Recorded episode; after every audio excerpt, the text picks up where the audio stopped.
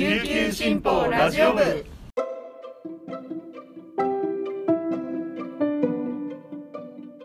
おはようございます。沖縄から届ける声の長官琉球新報ラジオ部です。2021年11月9日火曜日本日のパーソナリティはデジタル推進局の上里あやめが担当します。今日の那覇の予報は曇り時々晴れ。最低気温は18度最高気温は21度となっています。いきなり沖縄めっちゃ寒くなりましたね。なんか私ちょうど1週間前のラジオで衣替えしましたか？とか聞いていたんですけどその時私はやってなくて半袖で過ごしてますって話してたんですがちょっと今日はさすがに羽織物ないと寒すぎますよね。でも今今は私今まだ半袖でガタガタしながらラジオを撮ってるんですけどちょっとさすがに羽織物探してこようと思います。急に気温が下がってるので体調管理にも気をつけないといけないですよね。私も昨日から鼻水ピーピーしてティッシュが離せない状態なんですよ。ラジオ聞いてる人も声鼻声なんじゃないのって思う人いると思うんですけどちょっとこれ以上悪化しないようにあったかい飲み物とか飲んで体を温めようと思っています。皆さんも体調管理には十分気をつけてください。それでは本日のピックアップニュースをお届けします。はじめのニュースです。宮古島市グスクベホラの陸上自衛隊ホラ訓練場への地対艦地対空ミサイルなどの弾薬搬入をめぐり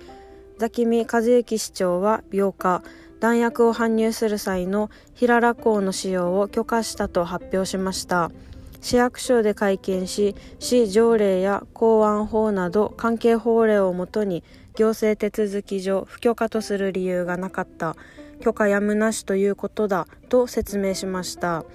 陸自は今年6月から弾薬搬入を始めたものの少量の空輸にとどまっています。今回は本格的な搬入を計画しており14日にも海事の輸送艦で平良港まで弾薬を輸送し港から陸路でホラ訓練場に運び入れる方針です。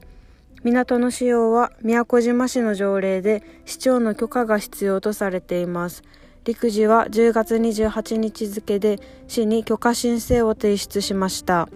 市はこれを受けて特別対策会議を開いて協議し関係法令上問題ないとして5日付で陸自西部方面部隊や沖縄防衛局など関係各所に文書を輸送しました。次のニュースです。うるま市教育委員会は8日市与那城の矢淵洞穴遺跡で約9000年から1万年前の貝塚時代の人骨の一部を発掘したと発表しました。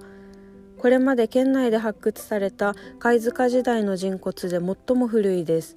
県内では1万4000年以前の旧石器時代と7000年以前の貝塚時代の間で人骨は発掘されていません。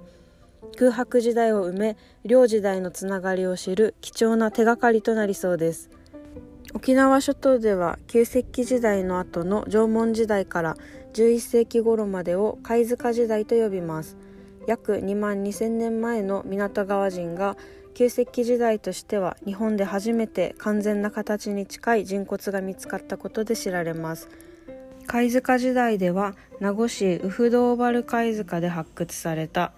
約7000年前の人骨が最も古いものでした。市教育委員会は2014年から16年に矢淵洞穴遺跡の発掘調査を実施しました。16年には県内最古の9000年以上前の土器を発掘したと発表しました。今回の人骨もその時の調査で発掘されたもので地層や骨の形態的特徴から貝塚時代の人骨としました。最後のニュースです。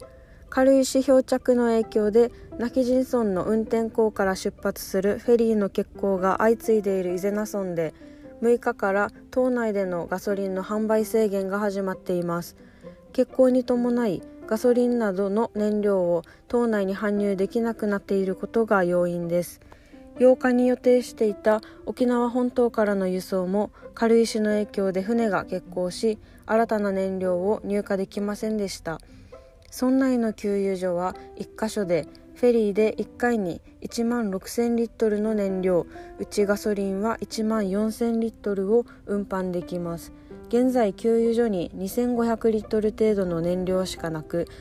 フェリーの欠航が続くとさらなる制限を余儀なくされる可能性があります。島内で唯一の給油所 JA 沖縄の伊是名 SS はガソリンの販売制限を2000円の11リットル程度に設定し1週間程度を乗り切る構えです。伊是名 SS はフェリーの欠航が続けばさらに厳しい状況になると述べ早期の通常運行の再開を期待しました。以上本日のピックアップニュースでした今日紹介した記事の詳しい内容は琉球新報の紙面とウェブサイト琉球新報デジタルからもご覧いただけますのでぜひアクセスしてみてください。